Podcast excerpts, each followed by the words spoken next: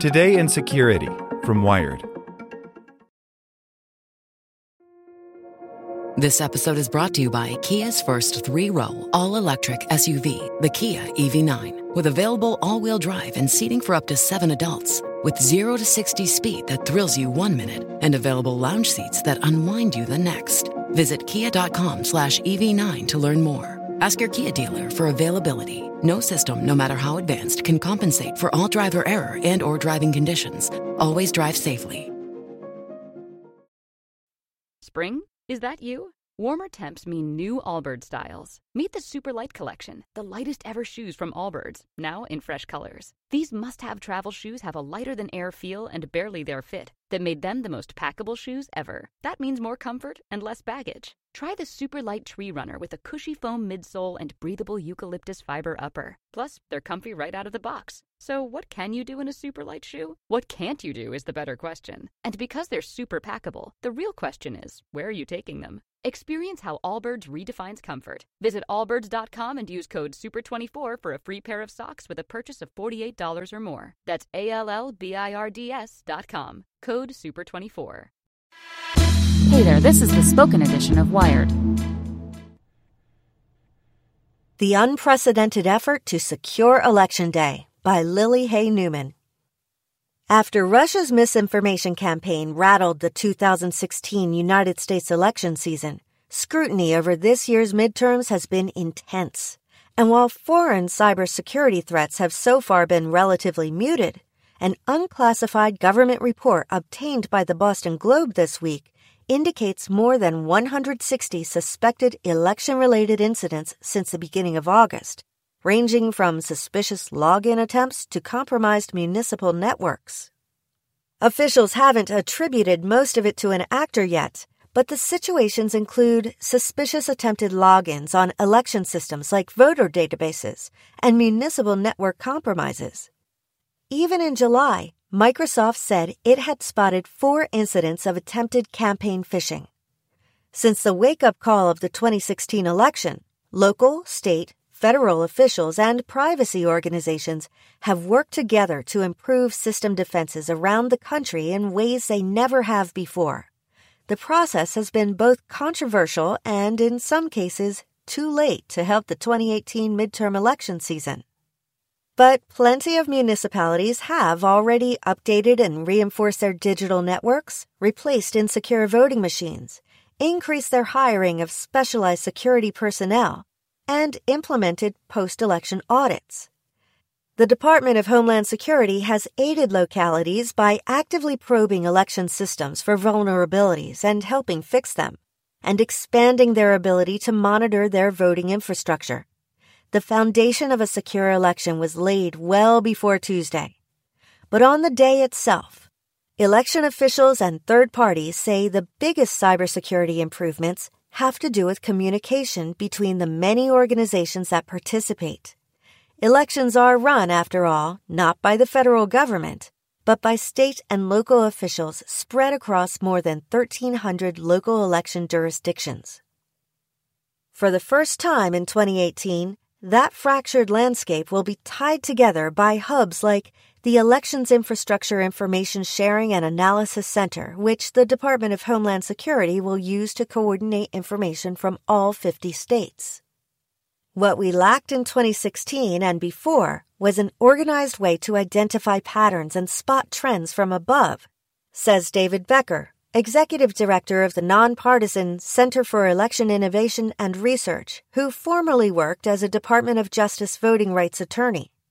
Now we'll be able to connect the dots about the origin and nature of the activity thanks to coordination through DHS. The irregularities those officials will watch for include things like mass voting machine failures, unexpected voter registration issues, and suspicious network activity on election infrastructure systems.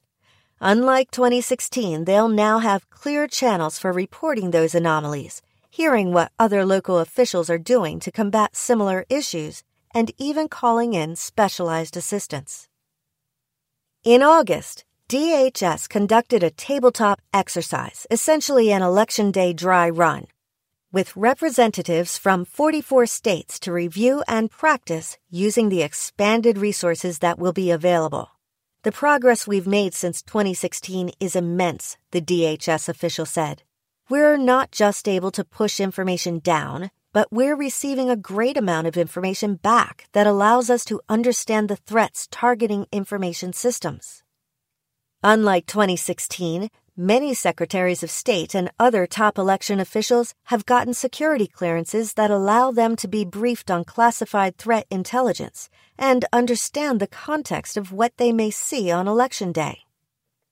This could be everything from general threat information around things like phishing or SQL injections to specific threat indicators that the IT components across the states and municipalities can use to manage risk and identify if they're being targeted and mitigate those threats, a DHS senior administration official told reporters on Wednesday.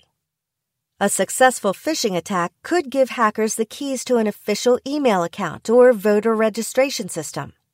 The technique known as an SQL injection could grant them unauthorized access to the information in a voter registration database. And sharing threat indicators through a coordinating body like DHS could allow analysts to notice that, say, multiple precincts have strange issues with software from the same vendor the decentralization of elections in the U.S. is a security strength because it makes the system difficult to attack as a whole, but can also be a weakness if multiple regions experience the same problem and no one realizes the commonality. Separately, the Department of Justice runs an Election Day Watch program that appoints a district election official in each U.S. Attorney's office around the country, roughly 94 total and trains them as liaisons between the DOJ in Washington, D.C., attorneys, and investigators in the field and state and local election officials. The DOJ says it has three divisions ready for action on Tuesday. The Criminal Division investigates election crimes like ballot fraud, while the Civil Rights Division monitors Voting Rights Act issues and other election related civil rights violations.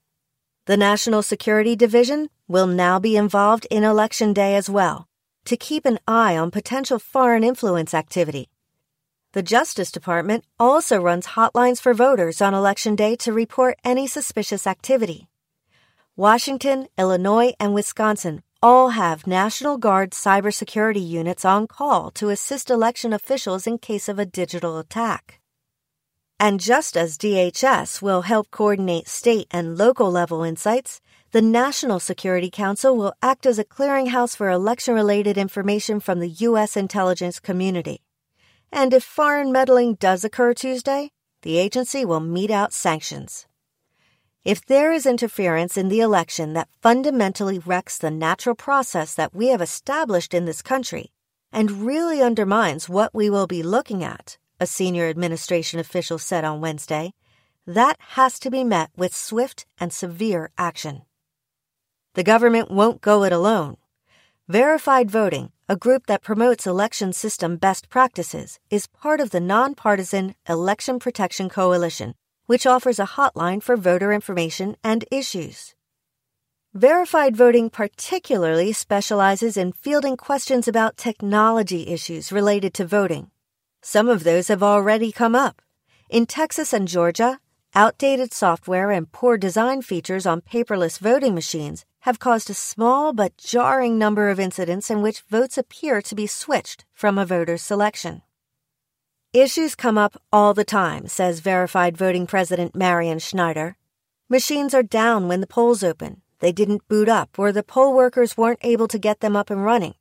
The other big issue that comes up is a calibration error where the touchscreen got out of whack and needs to be adjusted, or perhaps the voter put their hand on the touchscreen and inadvertently marked it.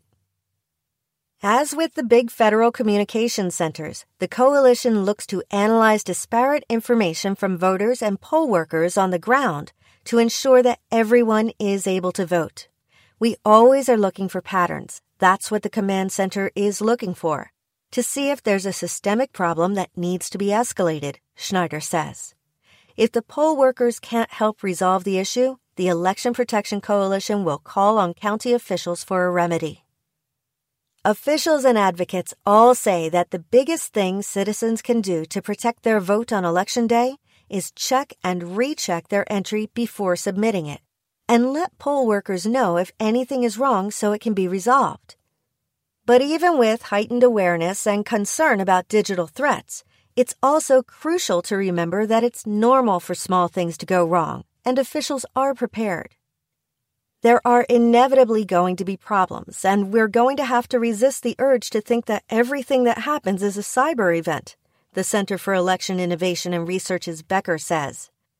The single most important thing at this point in the process is that voters know their votes are going to count. Spring? Is that you? Warmer temps mean new Allbirds styles. Meet the Super Light Collection, the lightest ever shoes from Allbirds, now in fresh colors. They've designed must have travel styles for when you need to jet. The lighter than air feel and barely there fit makes these shoes some of the most packable styles ever. That means more comfort and less baggage. Take the super light tree runner on your next adventure. Its cushy, lightweight foam midsole supports every step, and the extra outsole traction gives you the grip to just go for it. The eucalyptus fiber upper adds next level breathability to keep you going all day. Plus, the super light tree runner is comfortable and ready to go right out of the box. So, what can you do in a super light shoe? What can't you do is the better question.